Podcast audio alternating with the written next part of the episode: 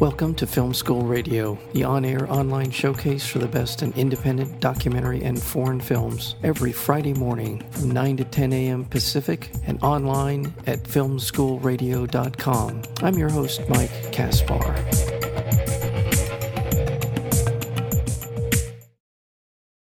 Set in the winter of 2002, a chilly upstate in chilly upstate New York, After tells a story of a middle class family struggling with financial consequences of a failing family business and a series of intergenerational conflicts and rivalries. But what really truly threatens this to upset this delicate balance and shatter the emotionally fragile family matriarch, played by Karen Quinlan, is an intricately buried secret that, if revealed, could alter their lives irrevocably. A searing study of denial, deception, and self delusion. After is a powerful portrait of the lengths we go to protect those we love. And they it does. And we are joined today by the director, Peter Gaspersz, and also Sabrina uh, Gennarino, and she is the producer of the film After. Welcome to Film School. Thank you, Mike. Thank you, Mike. You're much so, needed. Yeah. well, you're welcome. Well, uh, let me start with uh, you, Peter. The, you, where did the story uh, for After come from?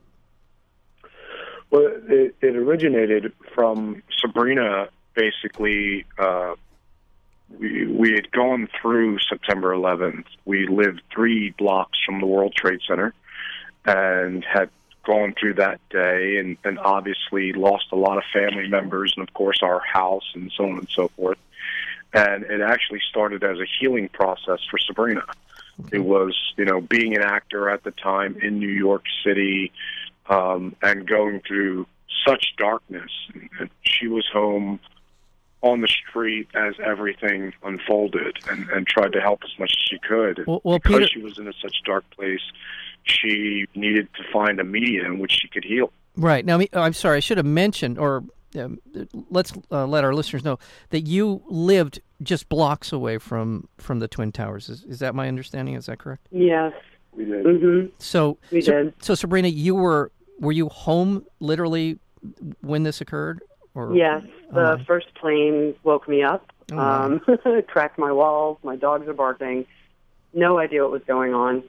Um, we, you know, I went immediately out to my balcony. I look up. Nobody sees anything because that's how close we were. I literally would have had to have done a back bend to see the top of the tower.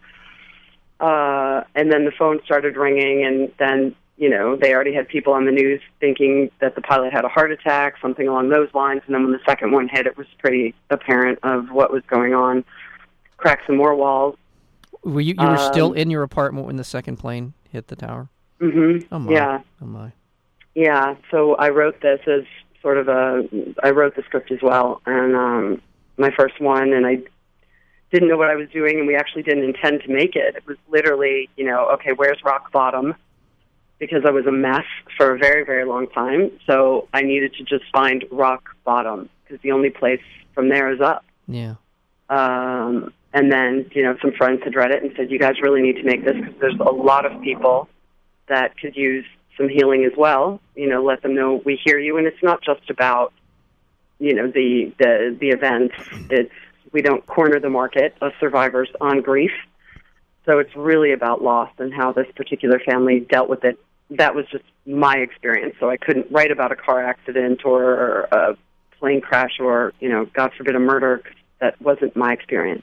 You, you know that you bring up something very interesting to me because I think we've we as a nation have spent a lot of time um, focused on kind of the geopolitical ramifications, the big picture of 9/11, and and our reaction, our military uh, reaction uh, to it, and we've also focused a lot of attention when it comes to uh, the victims of this horrific uh, inf- event on on fire and and police and eh, rightfully, I mean, the, the, they, these were very brave people running into a building that was in, yes. in virtual collapse.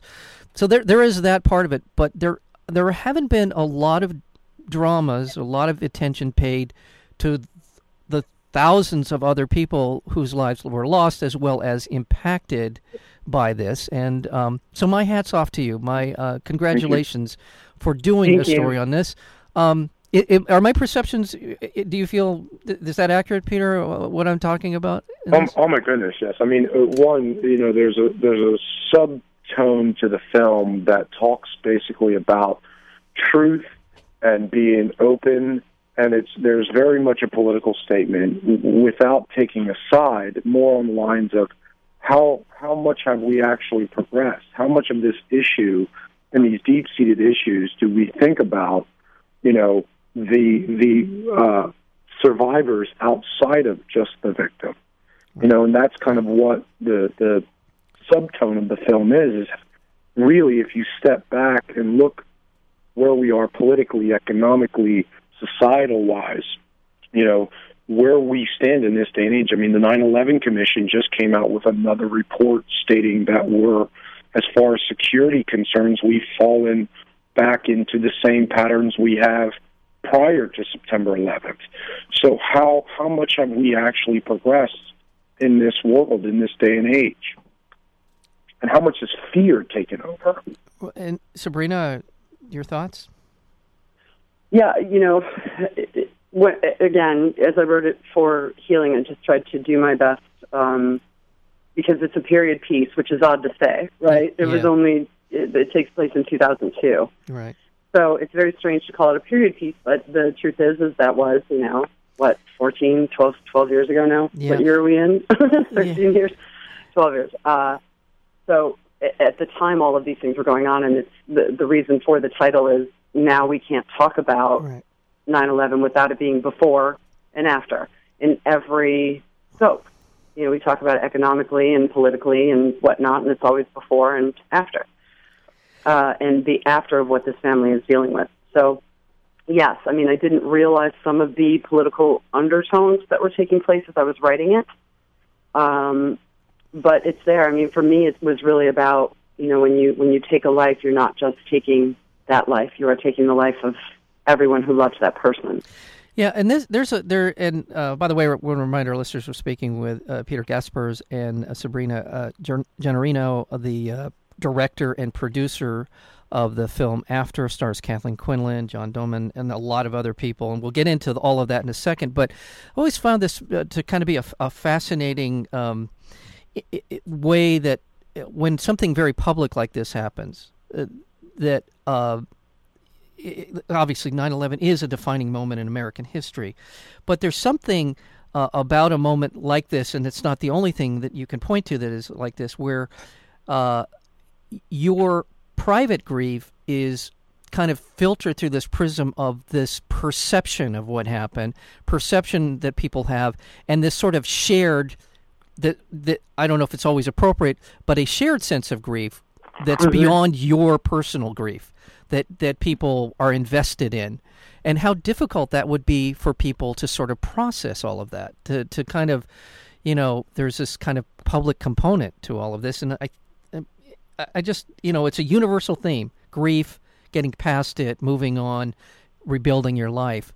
But then you, you throw in on top of this something that you're being constantly reminded of if you're an American citizen, and especially around September. It, it becomes, you know, a big part of it.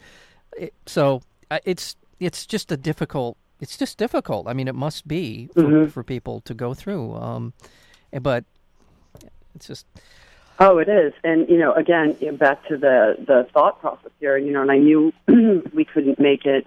It's not, uh, you know, and I know it's hard to to believe, but it isn't a 9/11 film. No, you know, and, uh, yes, it, and I don't want to get away. yeah, I could not. There was no way, and nor did we want to focus on the event itself yeah. because there's people involved in this event, which I think we've lost sight of a little bit. Yeah, um, as people, but it affects. It is. It's universal. I mean, it, the depression that I was experiencing after that um, for a very, very long time, it affects everyone. We just mm-hmm. lost one of the greats yeah. in Robin Williams to severe depression. It's so painful. Yeah. It's so painful. It does not matter who you are. It affects everyone. And, you know, the choices that this family made was the best that they could do. I, I they certainly didn't intend for it to go on as long as it did. Yeah. So it became almost at first easier and and it became overwhelmingly painful because nobody could really grieve. Nobody could really move on. while Yeah. they were protecting. Right. So, uh, what do you do? You know? and Yeah. that's kind of the focus is you know how much time do we actually spend on the value of of the grief you know look at what's going on in ferguson right now in gaza there are uh, effects to our actions that i think sabrina and i coming from a place of of wanting to tell our personal story wanting to share our personal story i think very much lines up with the world we live in today and and the message we're trying to convey Yeah, and it was more, um, you know, it's how I took the stance for the film of how would my family react if that were me, because it almost was. Yeah.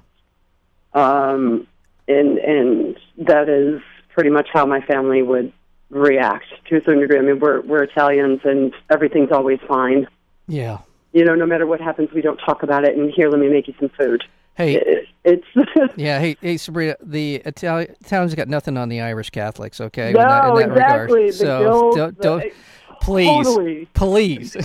yeah Yeah. and Mike, that's been that's been one of the most amazing things because obviously you make a film like this and it's different than what the normal independent pattern is and what the typical studio pattern is and, and going against the grain and being conscious of that. Yeah. You know, one of the most humbling and, and rewarding aspects of this process is the amount of people that come to us to open up and talk about their family and the you know whether it be a, a, a Jewish community, uh, members of the Jewish community, or the Asian community, or the Catholic community, and it goes on and on and on of the similarities between how their family functions and how we don't talk about these yeah, things yeah. how they are the silent aspects. I mean, these people open their hearts to us and tell us their their their dark stories, and it really is through through this process of writing the film and and fighting to get it out and finally making it and and it's out there for the to share to the world.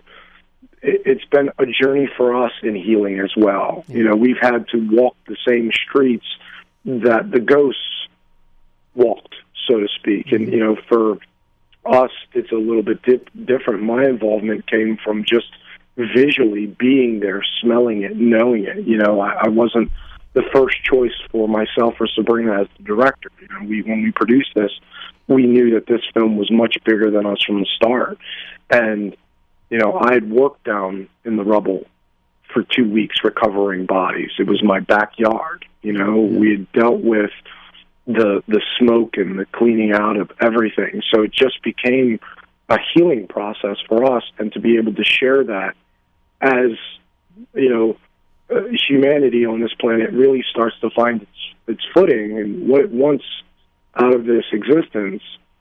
You know, it's been a, it's been an incredible ride for us as well. Well, which reminds let's that's a nice segue into letting people know that the film is playing. It starts today uh, at the uh, Laemmle NoHo in North Hollywood NoHo Yeah. Theater, and um, it and if they want to find out more about the film, they can go to afterthefilm.com. Afterthefilm.com, find out more about screenings and availability.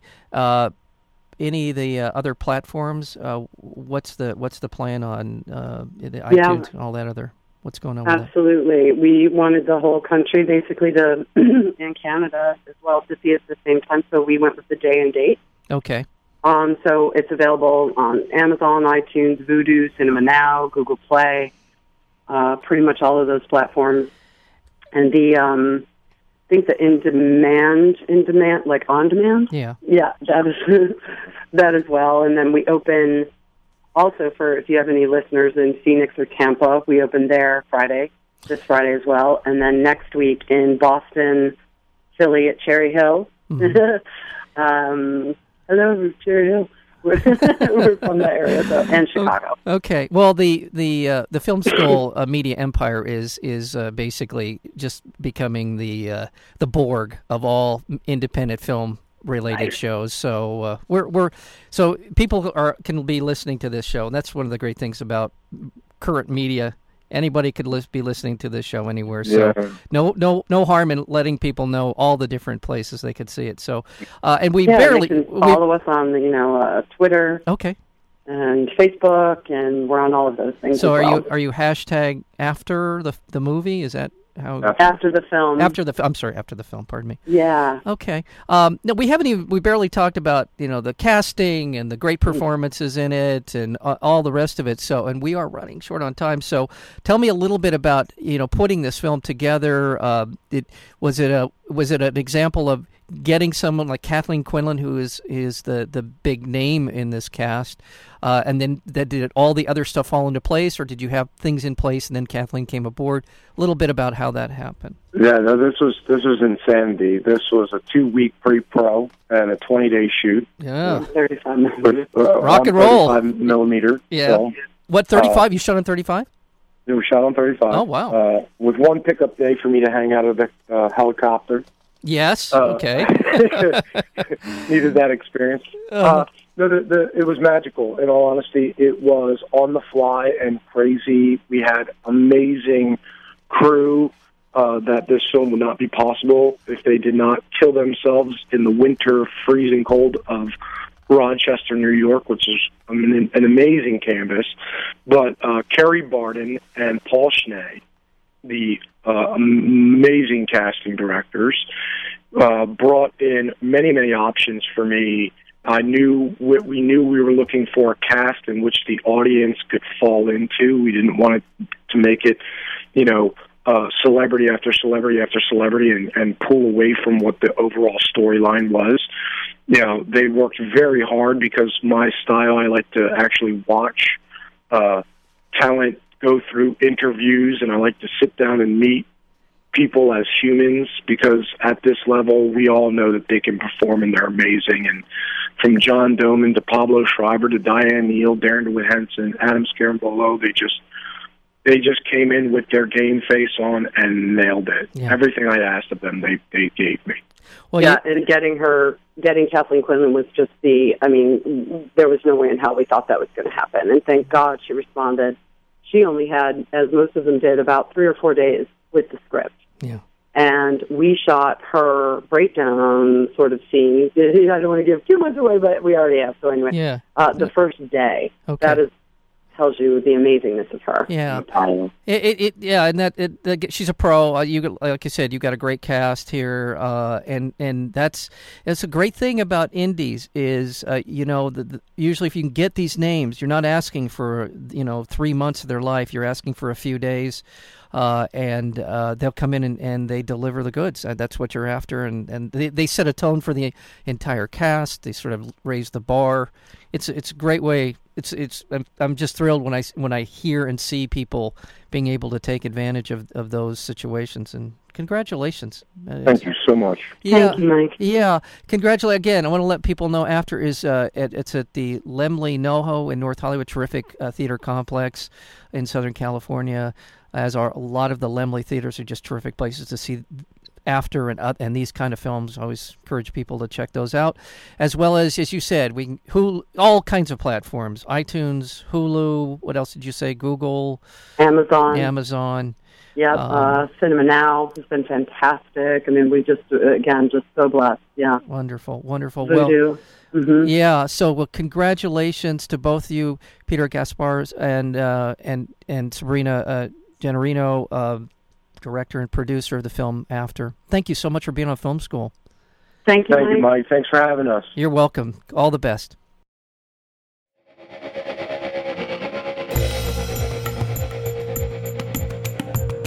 You've been listening to Film School Radio, the on air online showcase for the best in independent documentary and foreign films. You can find out more about the program at filmschoolradio.com. I'm your host, Mike Kaspar. Thank you for tuning in, and we'll see you next week with another edition of Film School Radio.